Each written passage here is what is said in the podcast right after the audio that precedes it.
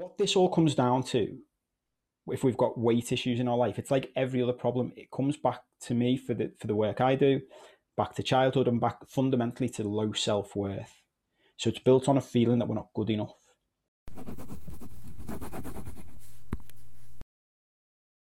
Thank you. Welcome back to another show. This episode is all about how you can lose weight without diet or exercise, which I appreciate will piss off all of my old personal trainers and loads of people in the health industry, which is a nice place to start, isn't it? Um, I should say up front, this is all about the psychological and emotional aspects of weight and why so many people struggle to lose weight.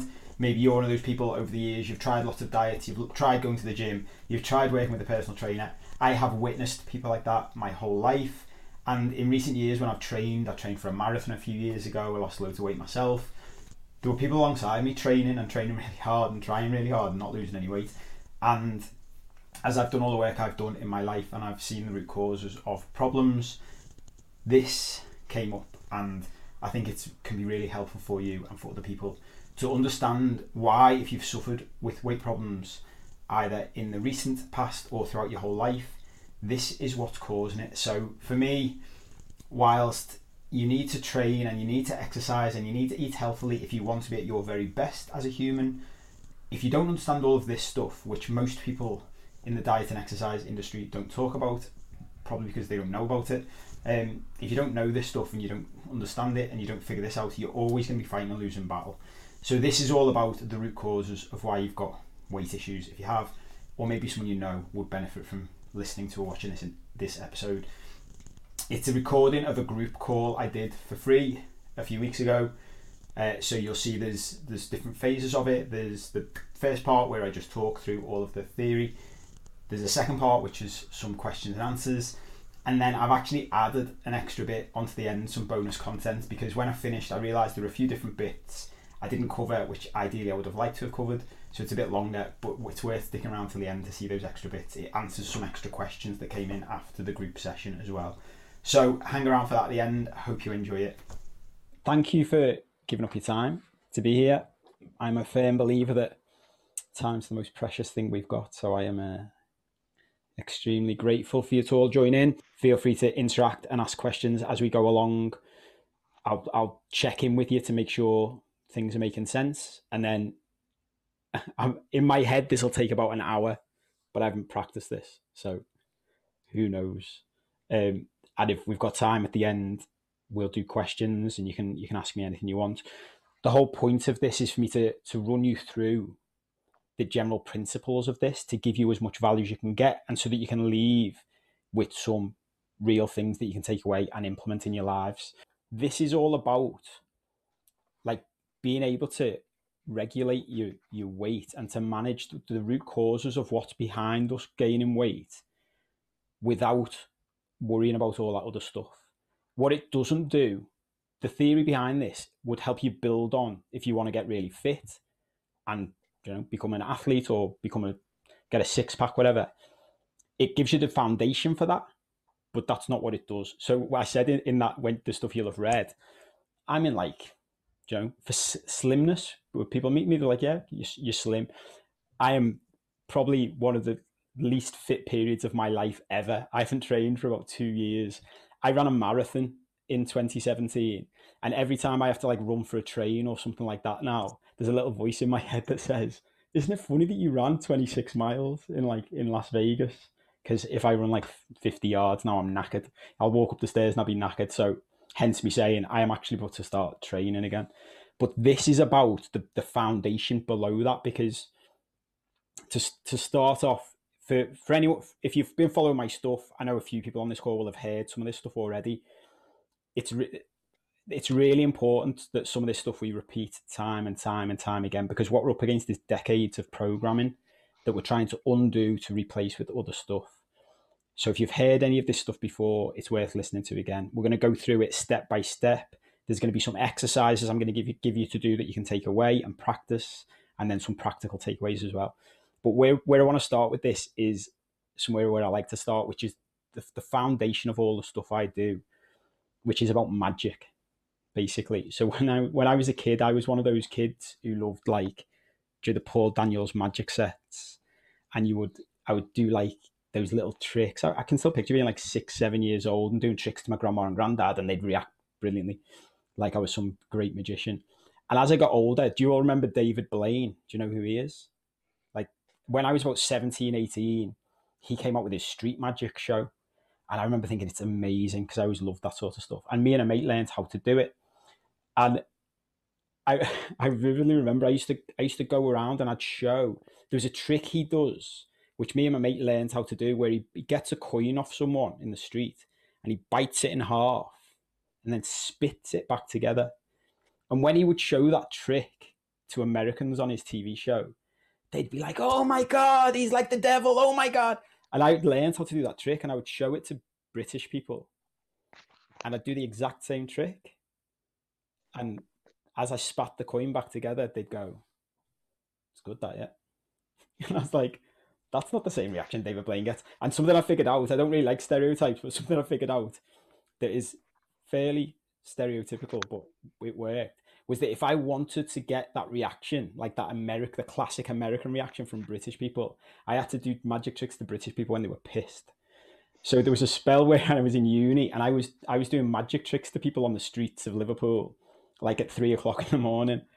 And one of my, the purpose of this story is, we'll get to, one, one of my best mates used to be with me and I'd be getting these reactions like, oh my God, this is incredible. I remember this one time people shouting people across, like, come and see this lad doing magic. And one of my mates hated it. So he would stand, he would stand and stare at my hands while I was doing tricks, trying to figure out how I did them, because he wanted to spoil them, because he couldn't, he didn't like me getting all the attention. And the reason I always talk about magic in relation to this type of work is that The, the very same reason most people can't figure out magic tricks and my mate could never figure out how I did it is the same reason we get stuck in life and we don't figure out what's wrong. It's because we're focusing on the wrong part. So without ruining magic tricks for anyone who doesn't know how they work, the vast majority of magic tricks, by the time you get to the end, all you're watching is a, is a performance. You're just watching the like, ta-da moment. The magic trick was done usually ages before. Often with big magic tricks, it was done months before or years before. There's all kinds of stories about great tricks that were done decades before. And you're just watching a presentation of it. And that's why if you stare at a magician's hands or you stare at the end of a trick, you can't figure out how, it, how it's done. It's the same with all of the problems we have in life, including this. So one of the problems is with trying to lose weight, we stare at the symptom, which is, and we focus on that, I'm trying to lose weight. And the problem is, like with magic tricks, the root cause is actually decades ago. It goes back to our childhoods. It goes back to all kinds of programming we've had, which we're going to get into. But it's, I wanted to touch on why I believe that for most people, and I've, I've witnessed this over the years, I've seen, you know, my mum, from as early as I can remember, my mum was in Weight Watchers, was in Slimmers World, and she'd just be up and down with her date, with her, with her weight the entire time. I've seen this happen. I've trained with people in gyms who train really hard, don't lose any weight. And the problem with those industries is it's not designed to help people lose weight and keep the weight off. I always remember watching, there was a doc, I don't know whether any of you saw this, there was a documentary a few years ago now, and it was this like investigative journalist. He was, he ended up doing this like investigative, investigative journalist, and he did a show about the diet industry, and he ended up interviewing the guy who helped turn Weight Watchers into a multi-billion dollar industry. And he's sitting across a table from him. The guy was overweight himself, and he said to him, but isn't, isn't your company fundamentally flawed? Because don't you help people to lose weight, but then they don't, they don't teach them how to keep it off. So they lose weight, then they gain it, and then they come back again next year. And this investigative journalist thought he was getting, he was getting this like scoop moment. And the guy just looked at him and went, yeah, that's exactly what we do. And the journalist was like taken aback because he'd been so honest. And this fella said to him, bear in mind, he built a multi-billion dollar company. He said, why is that? Is, do people not realize that? Like, it wouldn't be much of a business if we helped people lose weight and then they just never came back. We want the repeat custom. I remember that's always stuck in my head. That's what that industry is. If that industry was designed to help people lose weight and keep it off, it would go bust. Similarly with like going to the gym and training, of course it can work, and all these this, different things can work. We'll, at the end, we'll talk about that, why that is. But what this all comes down to, if we've got weight issues in our life, it's like every other problem. It comes back to me for the, for the work I do, back to childhood and back fundamentally to low self-worth. So it's built on a feeling that we're not good enough. So what happens when we're trying to lose weight and we're trying to solve this problem is we'll start doing something and we might make it a progress. And then after a while, we'll fall off the wagon. And what that does is, if you've, I always think of like, think about your self-esteem as like a power bar. Every time you make a mistake, you eat some food you, you weren't meant to eat, you don't go to the gym, your self-esteem takes a knock, and it keeps you trapped in this vicious loop because it's built, the fact that we're overeating or we're not eating the right foods, whatever, is built on low self-esteem. And then whenever we do something and then we don't think we're good enough, it makes it worse. So we eat more, and it just keeps us trapped in this loop. So the whole point of this work and the real solution is to go to the root cause instead of focusing on the symptom. So instead of focusing on I'm overweight and I keep going through the same cycle, we go to the root cause of what's happening and we solve that. So with all this stuff, like the, any anyone who faces problems with weight, it's the, it's the exact same pattern as any problem with addiction or anxiety or anger, which is why this work applies to all of it. So we can, we'll focus on weight for the purposes of this, but what you'll find as you take this stuff away, if you get into it, is the principles apply to all different areas of, of your life. So you'll find that if you, if you can successfully solve this root cause, the self-esteem issue, it spreads out into everything else. So, I mean, the book I've written, I don't know how many of you've got the book or seen the book. The book's six hundred fifty pages long, and it took me like twelve hours to read it as an audiobook. So we're compressing the, the core stuff around this. But where it starts is programming that we get when we're kids. So picture yourself when we come out as a child, when we're first born, we come out as a, like, like when you buy a laptop from the shops, and it's basically got hardly any programs on. It's got maybe a couple of basic things, depending on what you believe about humans and what programs they've had, doesn't really matter. But from that point, we then build who we are. So who you are today has been built by other people, effectively programming you since you were a kid. So you've been getting all of these programming experiences. A lot of this like comes back to trauma we've experienced as children, but there's different types of trauma. But where I got to with this stuff was, it's it's more appropriate to talk about programming experiences, because we know if we talk about trauma and neglect and things like that, people who've had nice childhoods like I did, you don't really like to think about those words and those phrases because of, you know, casting aspersions on parents and things like that. And we've passed this stuff down. This is one of the things I say a lot, is this isn't anybody's fault. This is programming that's been passed through the generations and we've been passing on. So figuring out what the root of it is and, and reversing it is not only good for you, but it's good for anybody, kids, family members who you can pass it on to. So the first big part of this, for the purposes of what we're talking about tonight, is going back to childhood and then throughout life and thinking about, what stories do you have around food that have been imp instilled in you since you were a kid?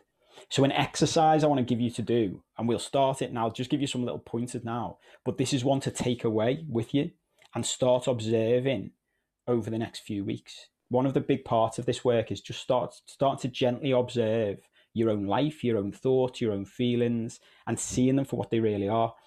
So write this down if you've got pad, pad and paper with you, pad and pen with you. The idea is to observe the language you use around food and any phrases that you commonly use. And just start observing them, just start noticing them coming up. So if you're anything like me, we've got, we're probably all looking at everyone I can see, similar age brackets.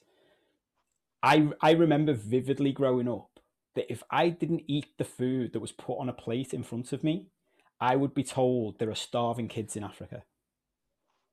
Anyone heard that line before? Mm-hmm. Starving kids in Africa, and you're not eating your dinner. Mm-hmm. Guess what that does? That subconsciously tells a kid that they're not good enough because they didn't finish their dinner. So we start, we start associating an empty plate with being good enough. And more than that, we associate eating all of the food on the plate with being loved by our caregivers.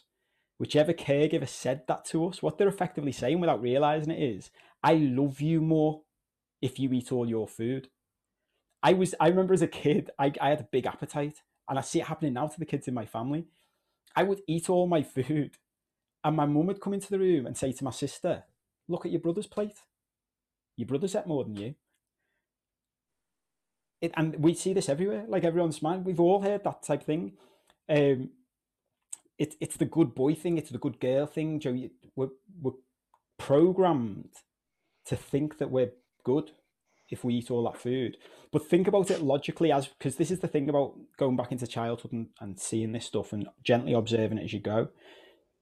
If you bring that into where we are now with fresh eyes, I often say it's like someone waking you up from hypnosis. Think about it logically and practically. What we're doing as humans often is someone's given us a plate of food. They've arbitrarily decided how much food is on that plate. It's not It's not designed for how big our belly is, for how hungry we are, for how old we are, for our body weight, for how much training we've been doing. They just give us a plate of food and say, eat all that food and I'll love you more. That's effectively what's going on. And we carry that into adulthood. So the trick is to start getting into and figuring out what are the stories you've got from childhood around food. Another one about like general language that we use, which is an important one, is do you ever find yourself saying, we do this a lot in the Western world, I'm starving. Like I'm, I'm starving. Next time, and this, this is all part of the reprogramming. So this is all programming we've had. That's just, just general language we think is dead innocent. But when we say to our system, we're starving, our system goes into panic mode. It's like, yeah, shit, we, we need to eat. Whenever I found myself in, when I first started doing this work a few years ago, and it wasn't about weight back then, but it, it tied into the same thing. I just start gently saying to myself, am I really starving? Like, when did I last eat something? And then my brain would go, uh, you had something at nine o'clock this morning for breakfast. And I was like, well, let's think about those starving kids in Africa, Africa again for a second. Would they consider they were starving if they'd had breakfast? And it's now three o'clock in the afternoon and they haven't had anything to eat since breakfast. It's like, no. And then so we can gently start changing the language. So once you start observing these things over the next few weeks, start logically breaking them down and, and challenge yourself just gently. We'll, we'll talk more about this. Just gently changing the language we use. So I'll, if I find, because it still happens, you know, for the first thirty-eight years of my life, that was the programming in my head. That was the language. I'm starving. If I find that coming up now and my brain says I'm starving, I'll just gently say, are we though? Like, how much do we need to eat right now? We're not, we're not really starving. It's, it's very unlikely that any of us are ever starving in the world in which we live. Um, so that's the first exercise to take away and, and to think about. And as you do this over the next few weeks, feel free to drop me a line if anything comes up you want to you want to ask about. Um, so this takes us into another part of, we've, we've talked a little bit about the how this is attached to self-worth and love from other people. The other thing that this is that effectively ties into is shame. So without realizing it, what we what we do with our children in our in our societies is we raise them with a lot of shame, basically. And again, no one's fault. This is just something that has been passed down through the generations. So that whole idea of you haven't eaten your dinner, that's that's shame, that that you've eaten more than your sister. My sister's feeling there is shame. If I don't eat enough food, if I, I'll look at my mum, I even see it now, I'm forty-one years old, and my mum will look at me and she doesn't even need to say anything. I'm like, oh, I feel ashamed of myself. If I really sit down with the emotions of what's going on right now, and we get ourselves in this loop. So this happens a lot. You may have experienced this. We've already talked about, you know, if you go on a diet or if you go to the gym and you you start and then it, you stop at some point, that feeling of low self-worth, that feeling of shame, beating yourself up internally. This is all part of the vicious loop. Then we'll also beat ourselves up over things like um, eating bad foods. So if you find, I, I mentioned this in the, in the intro email to this session, I, I eat chocolate most days. I eat ice cream whenever I want to eat ice cream. I eat crap a lot of the time. I don't eat to stay slim. I don't, I don't focus on micronutrients, and I don't focus on carbs and protein and all this stuff that overwhelms us, because that's all part of the same problem, is that if we focus on that stuff, sooner or later, we're going to make a mistake. Sooner or later, we're going to want some chocolate and we're going to eat some chocolate, or we're going to want a chippy dinner and buy a chippy dinner. And if we get stuck in the idea that that's bad, what that comes back to our childhood is not that the thing is bad, but that we're bad. So it comes back to the story internally that we're not good enough. And again, if you go back to the self-worth power bar, it takes your self-worth down, not up. So what we're trying to do with all of this is break that loop, basically. So a second exercise for you to do going forward, and this is this is where what we want to do, and this is this is the core of this stuff really, which takes it away from the general diet and personal training and gym type side of trying to get in shape and lose weight. We want to start looking at the emotions behind food. So the second exercise to write down and to start observing over the next few weeks is I want you to sit and observe the emotions you're feeling whenever food comes up. So when you're hungry, when you're eating, when you've finished eating, whatever it is, just start to gently, and I'll send you after this an email with, if you haven't got a book, the book, there's a, there's a couple of charts in there that I put together, and you can just download this sort of stuff from the internet, like just look up emotions, because something else you realize from our childhoods is that nobody's taught us this stuff really.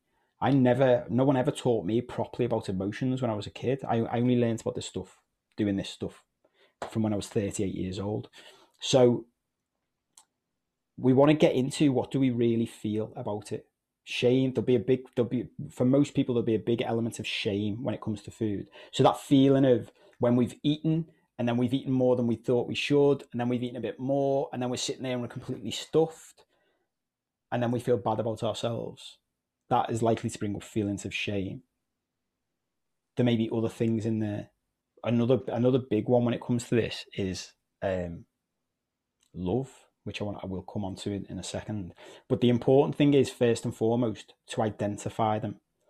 And we can only do this in summary here, but a big part of this work is being able to accept all of our, our emotions for what they are. So whatever emotions you feel around food, they're okay. Like, it's really important to start just telling yourself it's okay.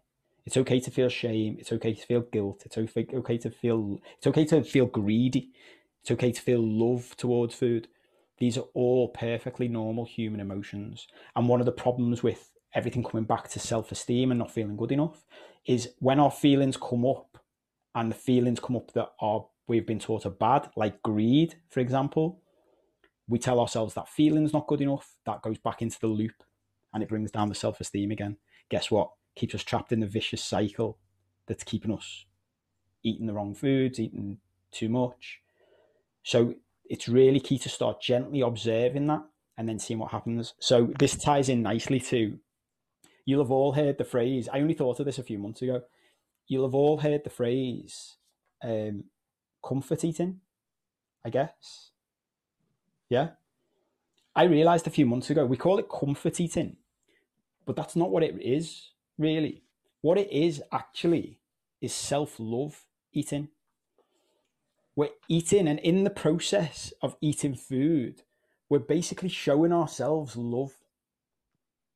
Because they even, again, go back to childhood. I think about my parents. I'm from like an, a typical Irish Catholic family.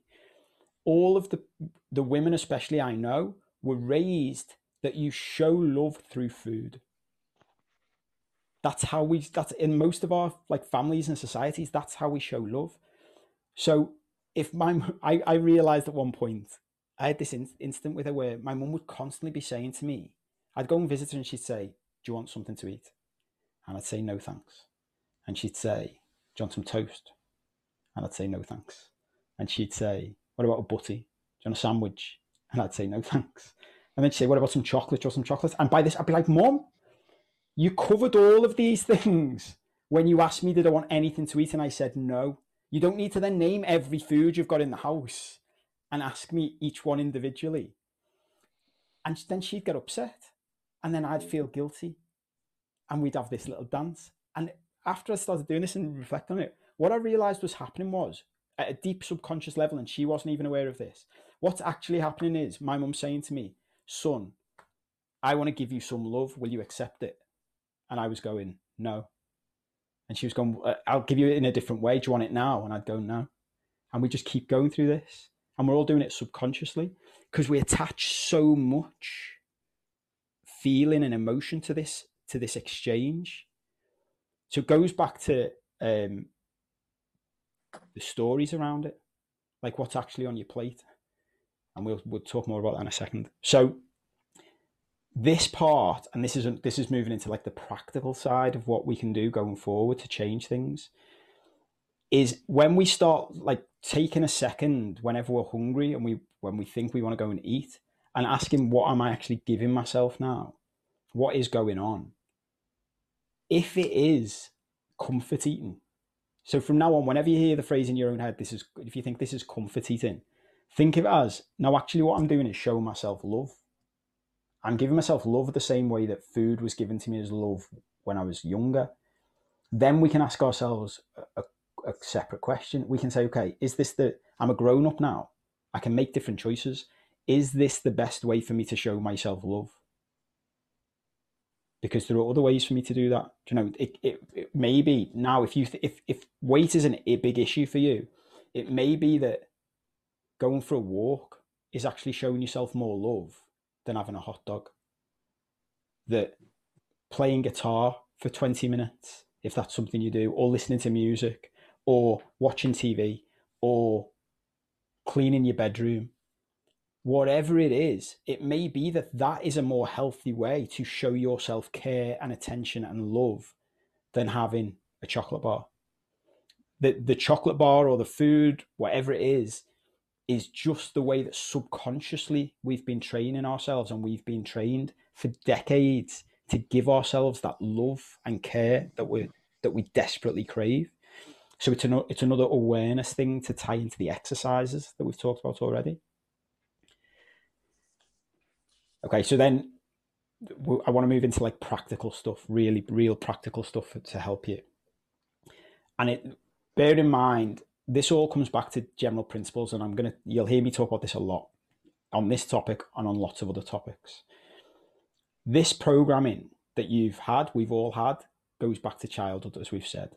So you've been having the same program instilled in you and then repeated and reaffirmed for decades. So it's not that, one of the things I don't like about the, the sort of weight loss industries and any sort of self-help personal development stuff now, it's an idea that you can just change overnight.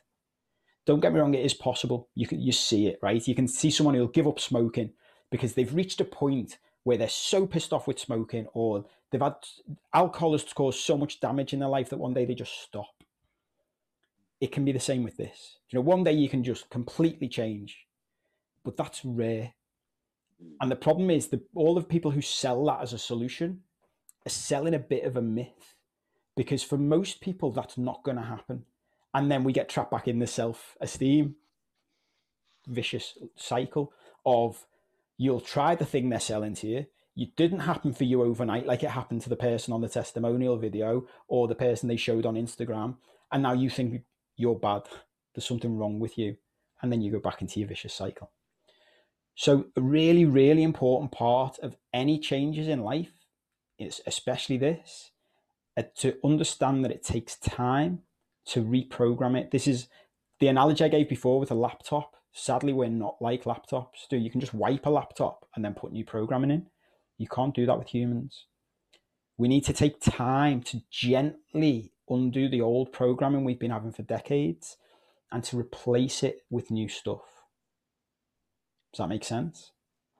A big part of that is a fundamental principle of all of the work I do, which is to be kind to yourself as you're doing it. So this sounds really counterintuitive to most people, But another exercise that you can do as well as do the, the specific stuff is generally observe, just going forward over the next days, just observe how you speak to yourself in your own head. It's usually shocking for people when you start to see exactly how you're talking to yourself. I remember my the story I always tell about this is I when I was changing my life and I was going I was trying to heal chronic illnesses, and I started doing a juice fast. So for, it ended up being three weeks, and all I had for three weeks was juice of fresh fruit and vegetables. Like, I bought this big fancy machine. Every day I would push these things through, drink these juices. And I was watching all these documentaries of how people healed and completely cured themselves from chronic illnesses. Three weeks later, I hadn't healed. I hadn't had a full meal for three weeks. And then I started doing, I was working with a coach and he gave me this exercise, not attached to that, but separately, about observing your own thoughts. And I realized one day that I was telling myself a story about this juice fast I'd done, that because I hadn't healed and because during the, the, the, the fast or the juice like regime, you're allowed every day to have one banana or one avocado blended into one of your juices or two juices. That's, that, that was your sustenance effectively. And it said if you got really, really hungry, you could eat the banana or eat the avocado. And in three weeks, I'd eaten two bananas. And when I started doing this, observing my own thoughts thing at the end of three weeks, that just so just happened to coincide, I realized I was telling myself a story it wasn't good enough, that I'd failed. And I hadn't healed because I'd eaten two bananas, that I was bad, that this was awful, that a mate I knew who'd done it, he'd healed because he'd done it properly. And all these people on T V, they'd done it properly, but I wasn't good enough because I'd eaten two bananas. Everybody else I told that story to at the time was like, oh my God, you've gone three weeks without eating a meal. They were blown away by it. But inside my head, I was a complete failure. It was awful. And that was the first time I realized how mean I was to myself inside my own head and what it had been masquerading as for years. Because back then I was an ambitious, driven entrepreneur. I'd been a lawyer. My whole life was about moving forward and grafting. And all of those words now I see as just a different type of language for self-hate. We're just not being nice to ourselves inside our head. And if we're not being nice to ourselves inside our head, this is the self-worth thing. We're constantly telling ourselves we're not good enough, which is the root cause of all of this stuff. So the number one thing to do as you're going through this process is to be kind to yourself. As you're trying to make changes in your life, be kind. If you do something and you feel like it's a mistake, the, the problem isn't the first thing that happens, the first thought or emotion. The problem is the next one down. So what will generally happen is you'll spot that something's gone wrong that you weren't, you didn't think you were meant to do. And then your next thought is, that's shit. That's not good enough. You're a loser. And this is where we've got to start catching it. And the counterintuitive thing about all of this is even if we find ourselves saying this bit, you're a loser, you're not good enough, is to tell ourselves this is okay as well. To be kind to ourselves for being mean to ourselves. And that sounds completely counterintuitive, but the problem is if we don't catch it and start being kind to it at somewhere, we end up in this like downward spiral because we'll go, okay, Paul told me to to start thinking about what I'm what I'm thinking around food, and I've forgotten to do that. That's because I'm not good enough. And then we'll catch the fact we've just told ourselves we weren't good enough or we weren't kind. And we say, you weren't meant to do that. You were meant to be kind to yourself. And we've got another step down of being mean to ourselves. So sooner or later down this path, we just have to start gently saying to ourselves, it's okay. Like whatever happens, it's okay. We're just learning a new thing. Picture it like talking to a kid, which is effectively what we're doing. We're talking to the old little kid inside us. So we want to be doing it gently and knowing that it'll take time, accepting that it'll take time to reprogram stuff because it's been going, this has been going for decades. So to expect to change it overnight is unrealistic.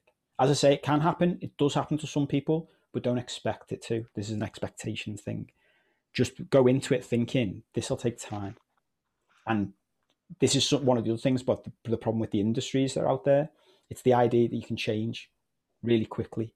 When actually, if you want to change long term in anything, what you want to do is do it gradually. Take your time to do it, because if you can, when you can slowly redo this programming, that it creates a foundation then that's solid that you can build off instead of temporary fixes. So dieting, going and training at the gym for three months, for me, they're all temporary fixes. Because if you stop the diet, if you stop going to the gym, the weight comes back on because you haven't fundamentally changed and dealt with what the root issue is. So this, that, that we're going to keep going with practical stuff here. Something that dawned on me the other day. Have any of you seen the movie Chef? I rewatched this the other day. It's a John, a John Favreau movie. Really, it's a really nice movie, worth watching, right? Funny, uplifting. There's a scene in it and it shows a clip at the end.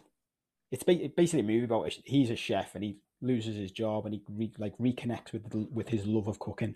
And there's a there's a clip when the credits are coming up at the end where the actor, John Favreau, is being shown by a real chef, taught this scene. And there's a scene where he's cooking. It's just a fried cheese sandwich. And he spends ages, the chef is showing him it. And he's, he's, he's like, it's like, it's like he's in love with this, this cheese sandwich. And he's focusing on it and he's turning it round. He's got this knife and he's like, you need to change how you hold the knife. And then you change how you look at it, the angle you're at. And then you put some butter on here and you move it round. And he says to John Favreau, and when you're cooking this sandwich, the only thing that exists is this sandwich. And it, you, you're drawn into it. It's like, this is incredible.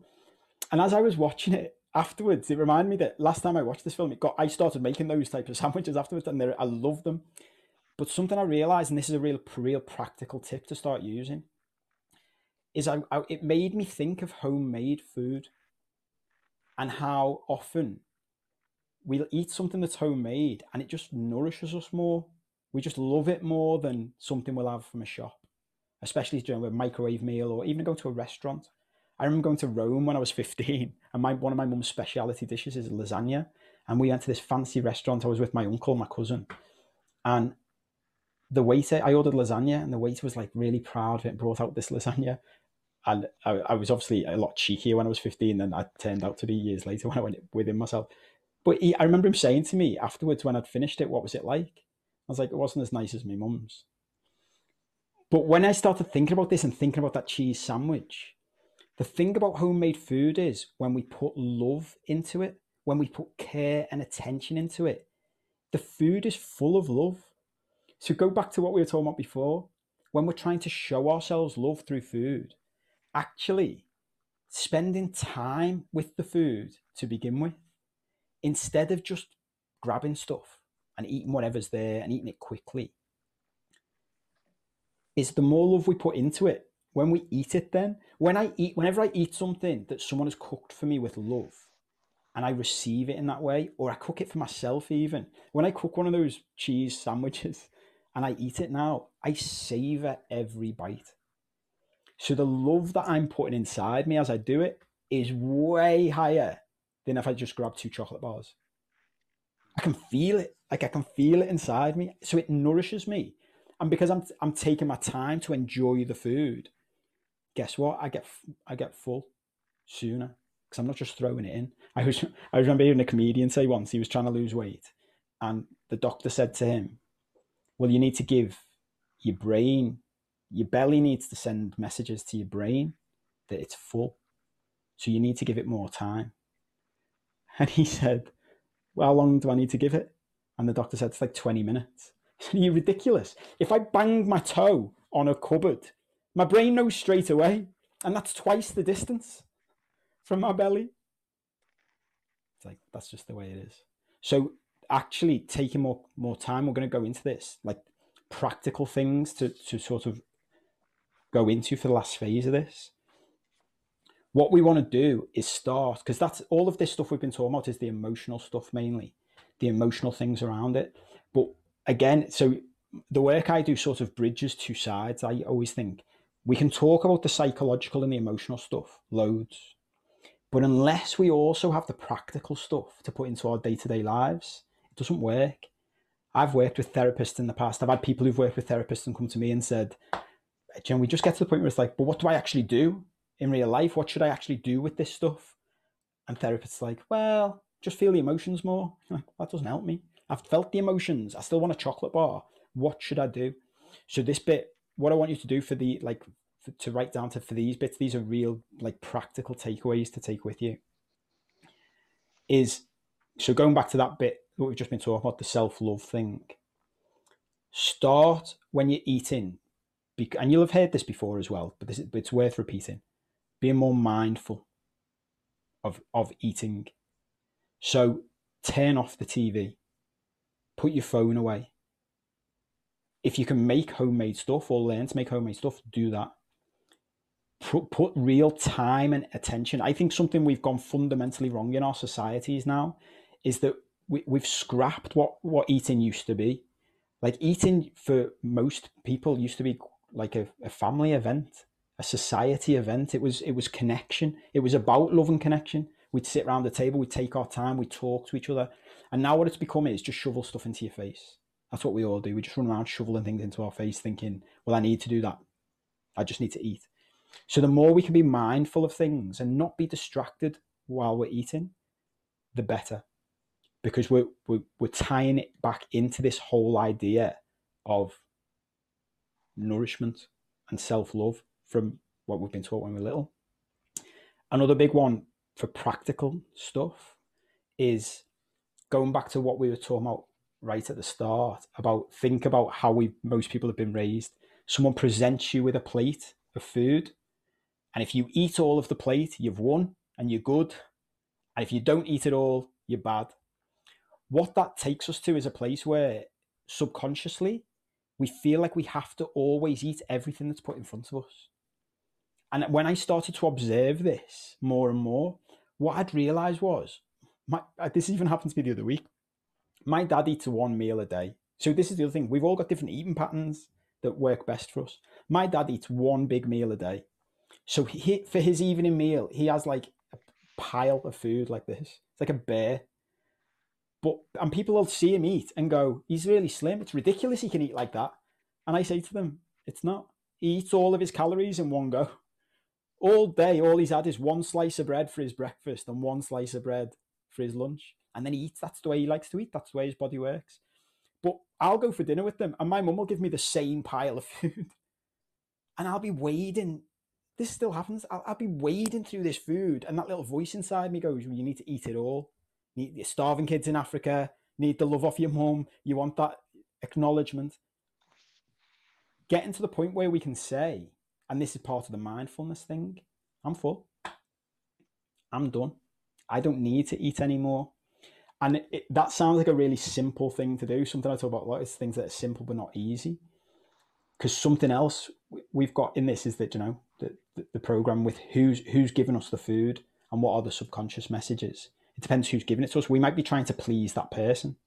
Like, it's still difficult for me now to not eat all of my mum's food because I've got it programmed into me to be a people pleaser from when I was a kid. I want to please my mum, and I've had to do loads of work on that. So it might not be as simple as it sounds to just say, I'm done. But the more we can practice that. So to begin with, practice with your own stuff. Make yourself food. And then as you're eating it mindfully, without the telly, without the phone, keep asking yourself, have I had enough? And when you've had enough, stop and practice. Even if it's a tiny bit. And it's, this is it, you know, be, be kind to yourself one step at a time. Even if it's a tiny bit, just leave some food on your plate. Because what we start, when we're talking about changing the programming, what we're changing the programming from is I have to eat everything to it's okay if I don't. Even if it's just one mouthful, I don't need to eat all of that. And I'm still, and then there's the, the inner talk, this is all combined. The inner talk gently is I'm still good enough. Even if I don't finish my dinner, I'm still good enough. I'm a grown up now. I can decide how much I want to eat. Does that make sense? And then we build up from there. So this is this is back to being kind to yourself, one step at a time. You know, if, you, if the first time you do it, you might. This is what I was like. You might leave one bite of something. So you're eating a pizza, you leave one piece, and you might leave it for ten minutes, and the whole time your brain will be saying, "Just eat the last piece. Just eat the last piece. Just eat the last piece. Just eat the last piece. If you last ten minutes without eating the last piece and then you eat the last piece, give yourself credit. Instead of beating yourself up for that and going, I'm a fucking waste of space, that's ridiculous. Say, we waited ten minutes before we had the last piece. And then next time, see if you can go longer than ten minutes. Build up. Everything's a win. Every little step forward is a win. And then get to the point where you don't need to eat the last piece. And then build from there. This is slowly, step by step. We can't expect to go from where we've been for twenty, thirty, forty, fifty years to completely changing that programming overnight. So the key is, as you're doing it, be kind to yourself. Um, and that's all part of observing when you're full as well. Think about how often, and this is part of the reprogram, think about how often you will finish a meal and you'll actually feel sick after you finish the meal because you've eaten so much. That, that would happen to me so often, especially when I was eating in restaurants or re- eating with my parents. I'd get to the point where I was like, I actually feel physically sick. I've eaten that much. Well, that means we've eaten well past the point we needed to. So what we want to start, and again, this is key, what we don't want to do next time that happens, we don't want to beat ourselves up about it. We just want to gently observe it and change. Just become aware of it and go, well, actually, do I like this feeling? Go back to that exercise of writing down how you feel. How do I feel right now? Do I feel good or not? Do I want to keep feeling like this every time I finished a meal? Or would I like to experience finishing a meal and going, I feel pleasantly full? And the more we observe that, what we'll gently do over time is change. So when we get to that point where we're full and we're being mindful of it, we'll say to ourselves, I don't need to keep eating. All of these different things tie together. You can say, I don't need to keep eating to please anybody else. I'm still good enough if I don't finish. And actually, I know from experience, if I keep eating now, in ten minutes, I'm going to feel sick. And then I'm going to feel sh- full of shame. And then I'm going to feel pissed off with myself. And I don't want those feelings. So actually, if I stop now, it's better for me. And again, it's step by step. So the first time you might try and do that, it might not work. Be kind to yourself. Remind yourself you're just a student learning new stuff. Next time, try again. The other thing to remember is this is not a straight line. Like, it will not be a straight line progress. People always expect when we're making changes that things just get better and better and better. Think of it instead as like the stock market graph, that what we want to be doing over time is generally trending upwards. So we want to slowly get, so instead of thinking, I want to be better in a week or two weeks, think, I want this to be better in twelve months. Write down now, a good thing to do is write down now in a journal or something like that, making yourself a note of how you feel about food now, how you how you deal with it, how you struggle with it, and then come back in twelve months. Set yourself a reminder in a phone or in a calendar to come and see how you feel in twelve months. Because by then, what you can do then is you can allow for, think about stock market graph. If you zoom into a stock market graph at any point, it might be going down. Could be an awful day, week, month. But if you zoom out, you've had good days and bad days, but it's generally gone up. That's what we're aiming for when we're making any changes. So what that allows for is, do you know, you hear this, like in the personal development world, you'll hear the line that you just need to be better than you were yesterday. And I was going, that's, that's bullshit. If, you, if, if you're always better than you were yesterday, it's straight line growth. No one ever has straight line growth in anything. No one. The best sports stars on the planet don't get better in a straight line. They have good days, they have bad days. Same in any business, same with this. We're just normal humans. We're all flawed. We will make mistakes. We will have bad times. And that's where this all ties round to the self-esteem thing. If every time you make a mistake, you eat something you should think you shouldn't, you, you don't do the things we're talking about, if every time you do that, you beat yourself up, your self-esteem comes down, you keep yourself trapped in the loop. So the key is to keep being kind to yourself. If you make a mistake, that's okay. If you don't do what you what you want to do, that's okay. Take another step tomorrow. We can take three steps forward, three steps backwards and one step forward. At least we took one step forward. Being kind to yourself is the key to this, because what we're fundamentally trying to do is repair self-esteem at the base level. Make sense? Another key one to do um, is to ask yourself why you're eating. So when it, something I noticed when I started doing this stuff is how often I would be eating because I was bored, not because I was hungry. And because we're in just this, and again, it's the society we've built, it's food's always available to us. So if we're bored and we're in a pattern of eating when we're bored, we just do it. Becoming more mindful of that and observing that and gently saying, okay, what am I, what, what's actually going on? I'm bored. Well, okay, what could I do instead? What could I do that's more healthy for me that I can do consciously instead of allowing, there's all kinds in this that we, we haven't got time to get into about how our subconscious works. And I do all this stuff about multiple personalities and what they, how they all operate. But instead of allowing our subconscious to run our lives, because that subconscious personality has been, has been built over decades. What we want to start doing now is say, well, I'm a grown-up. I can take conscious control of this. So if, if I notice that I'm eating because I'm bored, what can I do instead of eating? Because I'm just bored. Well, let's think of something healthier to do. And that might, that could be anything. That could be, well, do you know what? I'm spending half an hour a day eating just because I'm bored. And I've always wanted to ice skate. Okay. Go and learn how to ice skate. I've always wanted to play guitar. Go and get a guitar. Do the things. Ultimately, where this work takes you to once you've built the foundations is creating a life you want to live.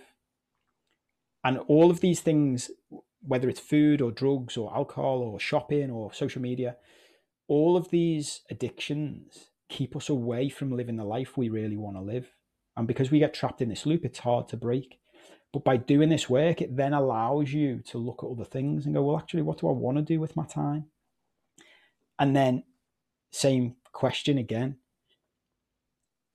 Why am I doing it? Often when we, with any addictive type behavior, what we're actually doing is numbing out.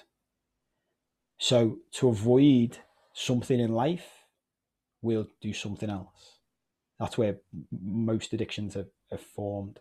We don't often talk about food as an addiction because most of us eat in the same way now. But actually, if we're eating for any other reason than we're actually hungry and we need to eat, it's worth sitting down, going back to the exercise from before about what emotions am I feeling? Ask yourself, what am I actually doing here? Because reaching for a cake can be exactly the same as, I was having this chat with a client a couple of weeks ago. He was talking about reaching for his mobile phone, constantly reaches for his mobile phone when he's with his kids, when he's with his family. And I said to him, what's happening? And he said it's when he started to observe it, he realized it was when things were tough. When something was happening he didn't want to face, he would reach for his phone. And I said to him, well, picture, instead of, instead of reaching for a phone, picture re- reaching for a glass of whiskey. If you're reaching for a glass of whiskey while the kids are in the bath, would you think that was acceptable? And he said, no. I said, it's the same thing. We're doing the same thing. We're numbing out of life by taking our whatever we're addicted to. And it, for, for all of us, this is this is not unusual. If we're addicted to food, we'll also be addicted to social media. We'll also be addicted to our phones. We probably have a drink issue. There's all kinds of things behind this. So, so what you'll find, going back to what we were saying before, is that dealing with this stuff around food will have a knock-on effect to other parts of life. Because you start asking yourself a question, and okay, and this comes back to observing your emotions. And this is a much bigger part of the work.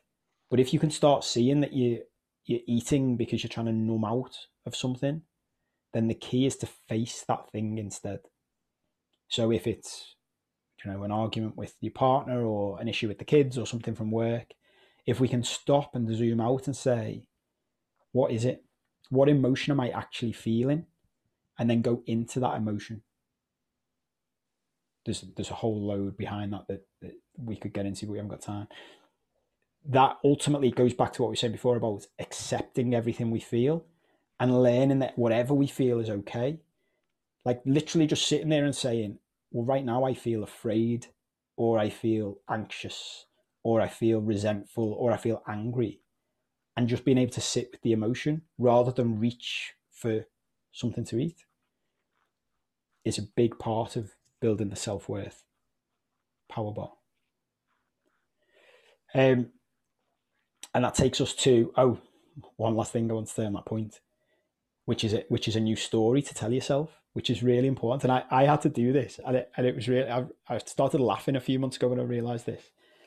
A key story to tell ourselves in our, in the society, the very spoiled society in which we now live, is it's okay to be hungry. You know what we were saying before about when we get to the point where we go, I'm starving, I'm starving because I haven't eaten for five hours. We've created a society now where it's like, if we're hungry for ten minutes, it's a disaster. And I always go back to, like, think about our ancestors, like the, the cavemen and women roaming around the plains looking for food. And I was thinking the other week, I was watching something about intermittent fasting. Have you all heard about that? You know what that is? So it's basically you only, you only eat for a certain number of hours in a day or within that window, and the rest of the time you don't eat. And I was thinking to myself, oh, I do that naturally now. It just happened. I didn't think about it. I just do it. I don't tend to eat when I wake up in the morning. I don't eat till about midday.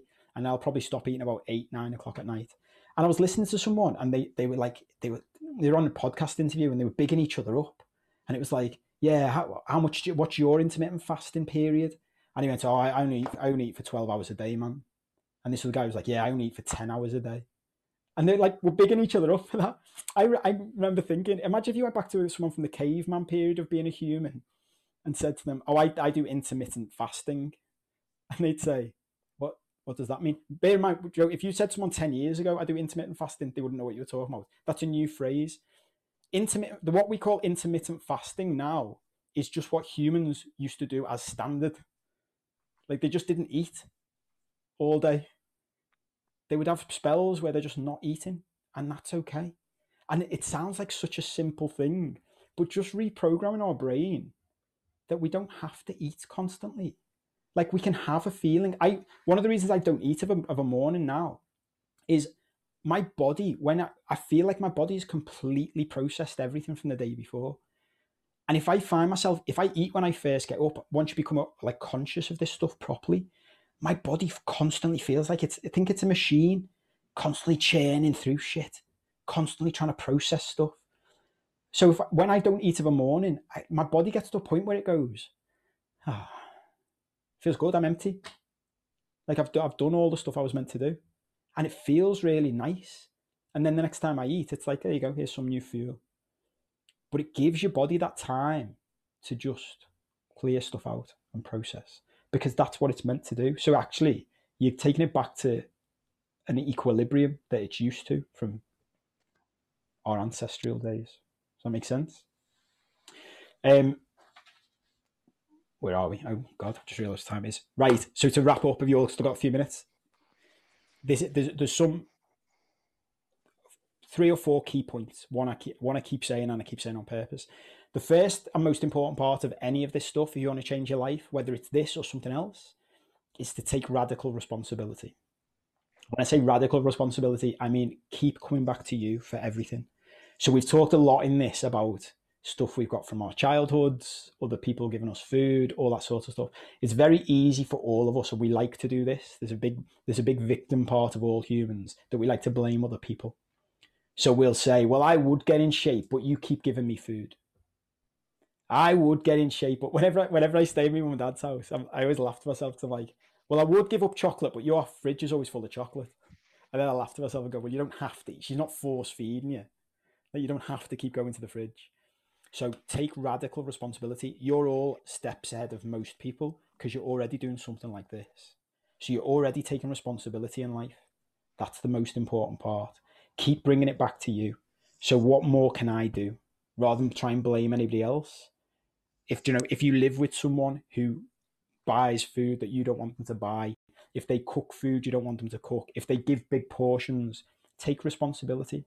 Say to them gently, compassionately, look, I want to get in shape. I want to lose a few pounds. I'd like your support. If they can't support you, find a different way. Think of something else that you can do that can you can take control of your own life. That's first and, first and most important, take responsibility. Second, and equally important, is to be kind to yourself. If, if you try and make any changes in your life and you keep beating yourself up whenever you do something that you perceive to be not what you're meant to be doing, you're going to keep yourself trapped. You're going to carry on being in a vicious cycle. So keep coming back to that concept of be kind to yourself. You're just learning something new. forever. One of my coaches told me once, which I loved. He said, one of the problems we've all got is we all want to become the master, whatever it is we're doing. We want to become the expert. But the problem with that is if you become the master or you become the expert in your own mind, you feel like you should always get things right and you should always know the correct answer. So the, the great mindset to get into, which I got into a couple of years ago, and it's the best thing I've ever done, is remind yourself you're always a student. You're always learning. And if you're a student and you make a mistake, that's okay. It isn't a get out of jail free card. It isn't we can just do this forever, but it's being kind and compassionate to yourself. So if you make a mistake, that's okay. You don't need to, this, we get this in, I get this with a lot of people I work with. Um, there's an interview I'm going to publish next week actually about addiction and overcoming addiction, the whole, the concept of falling off the wagon. And when we, with that, even that phraseology and the way we think about it, when I fall off the wagon, what does that say about me? It says I'm not good enough. It says I've messed up. Whereas the way I like to look at it is, no, as long as, think back to the stock market graph, as long as you're generally moving forward, it's good. It's all good. If in, you know, if today you tend to eat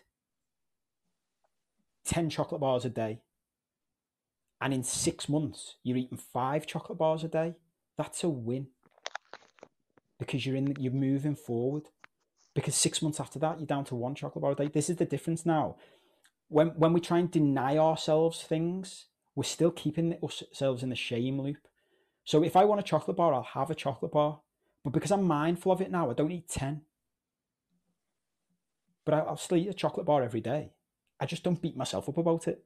Because if I eat a chocolate bar and then beat myself up about it, guess what? I'm back into the vicious cycle of the shame loop, not feeling good enough. What's that more likely to do? Same with people falling off the wagon if they're giving up drink or drugs. You fall off the wagon, you go, you, everyone's experienced this with food and with some with drink as well, but with food especially. Oh, I've had a chocolate bar today. Well, I might as well have a chippy, and I might as well have three pizzas. And I'm, we're keeping ourselves in that loop. Whereas if instead we're kind to ourselves and we go, I'm all right. I can have a chocolate bar. I don't, I don't need to eat anything else. I'm all right. Then it's a, it's a healthier way to move forward instead of constantly trying to deny ourselves the things we really want. And then over time, it just naturally finds a bit of balance. Two last points to wrap up, and then if you if you want to ask any questions, you, you're more than welcome to. This is a really big one, right? And I've never heard anyone talk about this before, and I love it. You've got to ask yourself. That, I, oh, well, let me start somewhere else and come back.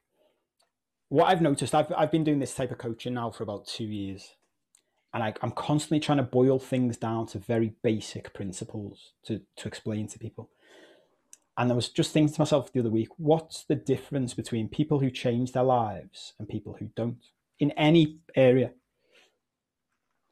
And I realized there's just one thing. And no one ever knows what it is when I ask them.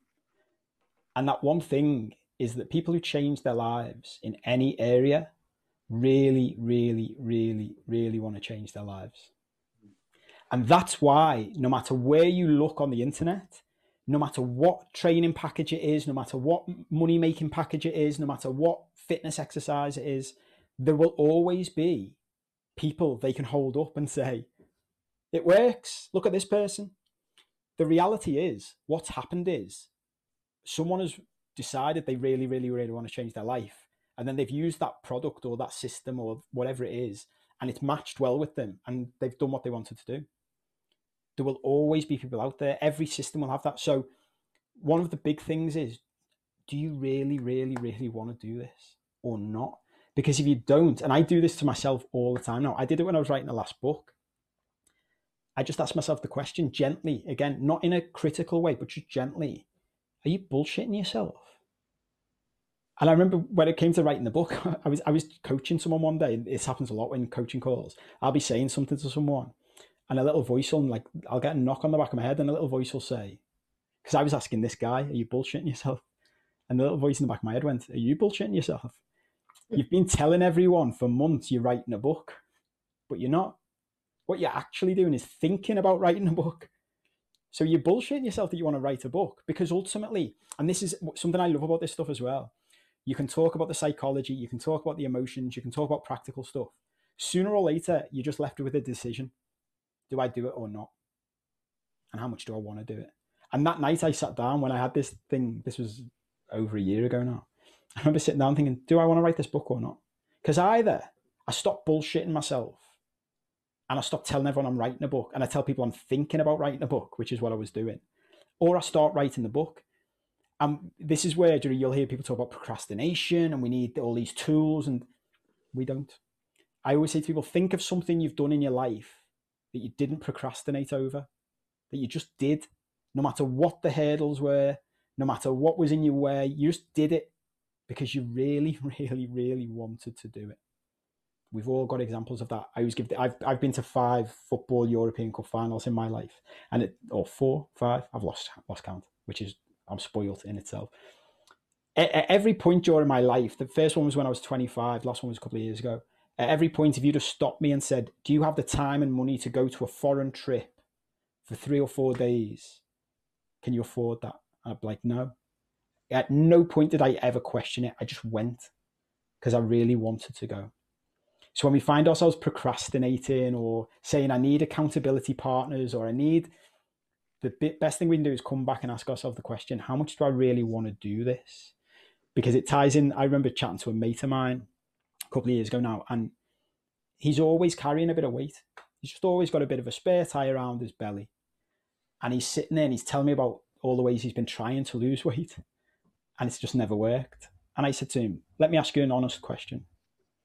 I went, on a scale of naught to ten, with naught being not at all and ten being absolutely desperate, determined to lose weight, where are you? How much do you want to lose weight? Just tell me, just whatever comes up. Don't think about it, whatever comes up. And he said, a three. And I said, I can tell. And he said, why? I said, because you're not losing weight. And I said, let me have another guess. What's really going on? And he said, what? I said, it's not you that wants to lose weight. He said, who is it? I said, it's your wife who wants you to lose weight. You would rather eat the food you're eating now, do the, the training regime you're doing now, which was none, and you'd rather have a little bit of a belly if it means you can have a few beers and eat some chocolates every day. And he said to me, you're right. And I said, well, stop beating yourself up then.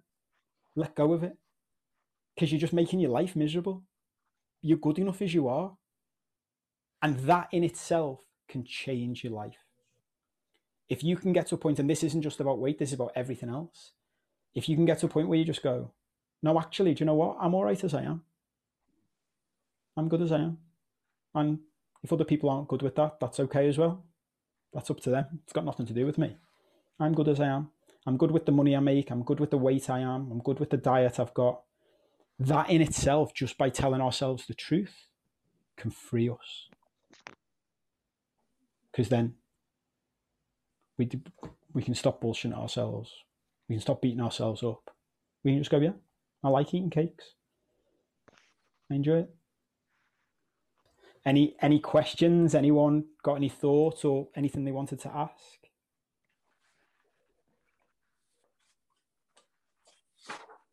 Just yeah. Thank you so much. Mind is blown. So I've realised, oh my God, I feel that like practically. I don't think I've ever written so much in an hour. Really haven't. It was just brilliant. Thank you. Very, oh, my, very. My pleasure. I'm glad you enjoyed it. Welsh Catholic family. It's like I've just realised so much of this stuff that you said. Welsh Catholic family, and brought up by grandparents that were uh, wartime rations. And I've, I've literally just realised it. It's like, oh, yeah. Yeah, I get it. There you go. And and something that's worth saying, it's a great point as well. I've I've coached people all around the world now, which I feel very privileged to do because it gives me an insight into humanity most people don't get. The pictures we see on T V about how different we all are, it's absolute nonsense. Because I, I used to say like Irish Catholic family as if that was like a special thing. You can basically take whatever nationality and whatever religion you want and put them together in that setting, and it's the same thing. Yeah. Oh, no, absolutely. Yeah. Amazing. Thank you. My pleasure. Anybody else? Any, any questions pop up? No, all good. I know it's a, uh, no one ever really wants to. Yeah. Uh, Paul, Paul if if I could just ask a, a couple of questions. Yep. So I've noticed you've not mentioned anything about uh, calories or, or weight goals. Yeah. So the whole point of this is portion control and calories. Don't get me wrong. It, it, of course it can work, but the problem is you're not dealing with the root cause of the problem. Yeah. So you can focus on, like I've done the whole MyFitnessPal. I don't know whether you, any of you have ever done this, and counting calories and weighing food, and it's unsustainable for most humans.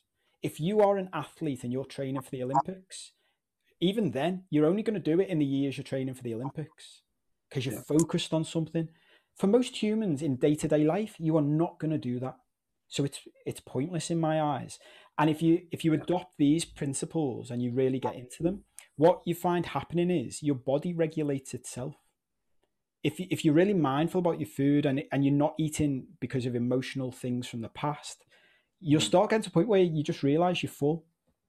Your body yeah. knows how much it needs to eat. And over time, gently, it will regulate itself. Thank you for watching or listening to that, depending on whether you're watching on YouTube or listening on the podcast. Hope you enjoyed it. As promised, here's some extra bits that weren't in the main session that I wanted to add. Firstly, answering a couple of questions that came in after the event, and then to cover some other stuff, some deeper stuff. So, questions-wise, someone asked after the event about scales, weighing yourself every day, is that a good idea? Very simple answer to that from my perspective, and this probably would, most trainers who I've ever met or worked with or seen would agree with this. Throw away the scales. Like they, they are useless to you. We all have very different body compositions, and when we talk about the emotional and psychology, as emotion and psychology behind this, getting on a scale every day and letting that determine whether you feel good or not about what you're doing and about getting in shape and, and losing weight is not a good idea, because again you're focusing on something external. So on the days where you've lost some weight, you're going to feel good. And on the days where you haven't lost any weight or you've, you've gained weight, you're going to feel bad. And that's going to keep you trapped in a vicious cycle of shame and not feeling good enough. So get rid of them. And I would highly recommend, don't, if you've got scales in your house and you have, an, you have a habit of getting on them regularly, don't just hide them somewhere because you'll know where they are. Get rid of them. Give them away. Give them to charity. Bin them. Whatever you want to do. Um... They're not doing you any favours. They're keeping you trapped in this loop. So get rid of them. Just go off. What I want you to get towards is just going off, observing your own body and your own emotions, and, and really tuning into how you feel. And the, go off if you're feeling good. If you're feeling good, you're going in a good direction. That's all you need to know. The, the weight will take care of itself. You will find, your body will find its own natural rhythm and its own natural place. So that's the first one. The second one was a question that came in about meal times. Someone asked me, someone said to me, Paul, I often find myself eating lunch around the middle of the day and I'm not hungry, but I'm eating lunch because it's lunchtime. Should I be doing that? And again, very simple answer to that is no, don't do that. And look, the same caveat applies to all of this, which is do whatever works for you. Whether you listen to this and think it's all nonsense and you find something else that works for you, do whatever works for you. That I couldn't care less whether people listen to what I say and follow it. The whole point is find what works for you. If this works for you, great. If it doesn't, do something else. As far as I'm concerned, meal times are just something else that human beings have created. They didn't exist. Think about it. Like two thousand years ago, three thousand years ago, before the world we live in existed, we, we always fall into the trap of thinking this is how humans have always been. It's not. We've created things like meal times. We've created things like what you should have for different meals.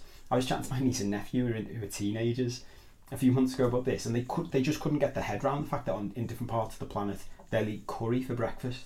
Because in their minds, that's crazy. But it's no more crazy than us eating sugar for breakfast on cereal, which is sweet. Um, so when it comes to meal times, don't worry about what time it is. If your body wants to eat, it wants to eat. If it doesn't, it doesn't.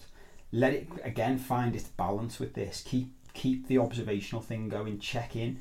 Ask yourself if you are hungry. Ask yourself if you really need to eat. You know, are you start going back to that are you starving thing, or Are you just are you are you okay just being a little bit hungry for a while? When I I've talked about I don't eat breakfast at all these days, and that just that wasn't a conscious decision. I just realised when I wake up, my body doesn't need food straight away. It likes to clear itself out. It likes to feel like it's processed everything, and then I get to the point where I'm naturally hungry. But there'll be moments in the morning where I am a bit hungry. I'm just I just know I'm not ready for food yet. So remember that as well. It's okay to be hungry. That's a really big part of this. Like, we live in a society where it's like, if as soon as we get a tiny bit hungry on the scale, we're reaching for food. Well, that's not how humans have been for the vast majority of our existence. So, so don't. If you get a little bit hungry, that's okay. So they're two practical things. Um, and then to go into the deeper stuff, the emotional stuff, there's a, there's a big thing that I didn't talk about in the session, which I want to touch on, but it's too big to go into in full detail because it would take too long. And I appreciate this is this will already be over an hour. So I will link at the end of this to the multiple personality episodes I've done previously. If you've never watched or listened to them, it's worth going back and taking them in, because this is a big part of it. We have, if you don't know this, I'll give you a very quick summary. If you've heard it before, it's worth repeating, as with everything else. We all think we're just, when we start this, we all think we're just one person. And one of the keys to all of the work I do and the coaching I do and the training I do is that we're not. We're multiple personalities that have been created over decades to help us meet our needs. And those different personalities do different things in our lives. For the purposes of this, there are four key human or emotional needs that we're constantly trying to meet, and our different personalities are meeting for us. Without doing this work, they're usually doing it in subconscious ways, and when they're doing it subconsciously, they usually do it un- in unhealthy ways.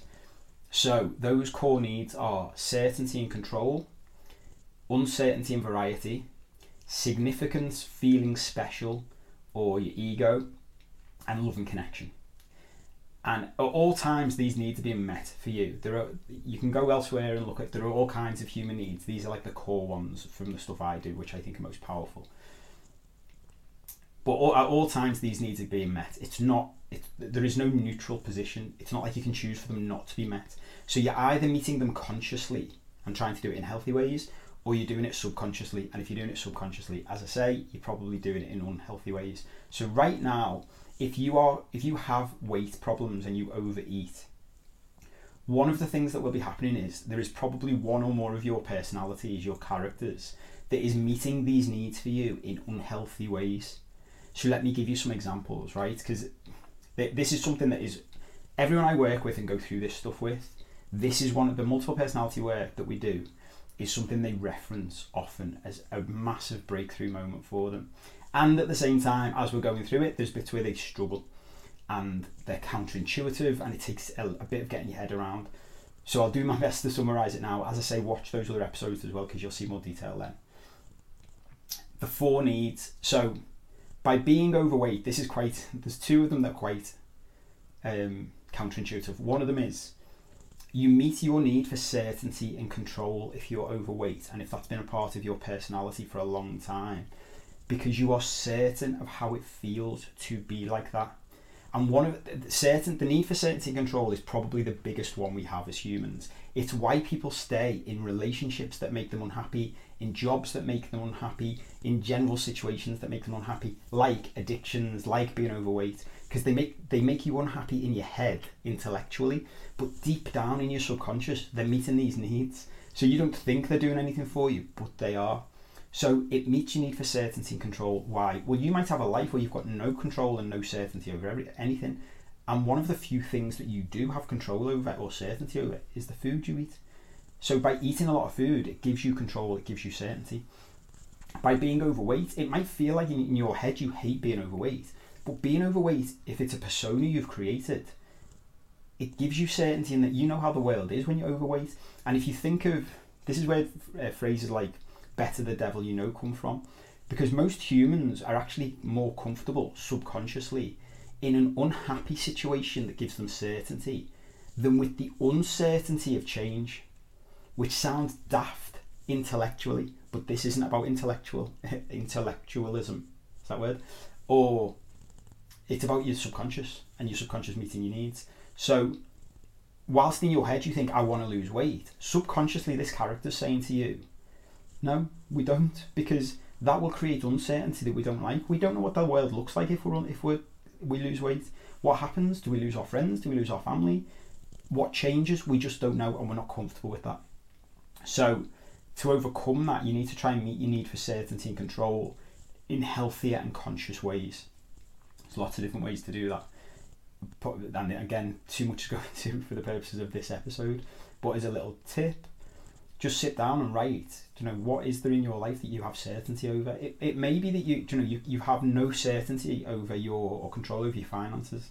Your finances are everywhere. And whilst this sounds mad, if you take control over your finances and give yourself certainty in that area, it can help to meet that need for certainty, which then you don't need by overeating. And it feels like those two things are not connected, but they are, because it's that need being met in different ways. Um, Second one is the need for significance and feeling special.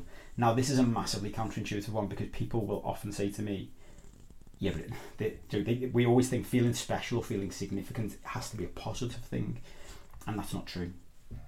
We can feel significant and feel special through bad things in our life, or in inverted commas, bad things, things that we perceive to be bad. So things like health problems, addictions, being overweight, these are all things that give us some level of significance. If we can eat a lot of food, that can make us feel special. Go back to the programming stuff from when you were a kid.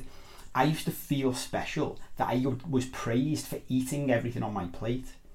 So now I don't get that praise. I'll I'll go to my mum's for dinner, and if she's giving me more food than I can eat, I'll leave it. Whereas in the past, I would make sure I ate it all, so I would get that praise to feel special. But now I've found other ways in my life to feel special, in healthy ways, so I don't need that praise anymore, which means I can let go of it, and I can just not eat the food that's on the plate if I don't want to. I'm full. It's all, these are all different things coming together to, to tie in. So yeah, that feel, it might feel counterintuitive. You might, it might click with you straight away. You might go, yeah, actually I do. You might, you might have a character around being big. You might, you know, the, the big funny person, or the, the big charismatic person, whatever it is, traditionally, stereotypically, whatever it is, the significance. Another way you get significance is if you talk about it all the time. So if you're constantly talking about dieting, if you're constantly talking about trying to lose weight, you will get significance from that, because, and that ties into another one, the need for love and connection. You'll be getting significance and love and connection from the same thing. So you can see how being overweight, while in our heads we don't like it, subconsciously from a needs perspective, it's meeting at least three of the needs.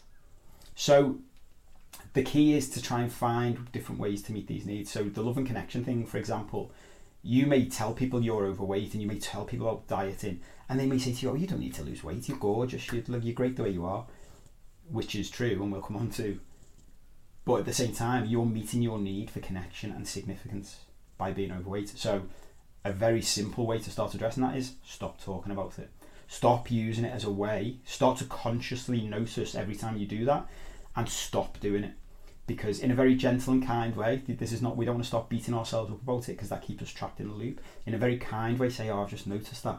Okay, time to stop talking about this, because it's given us significance. It's given us connection. Let's find that connection and significance in healthier ways, and then we won't need it over here.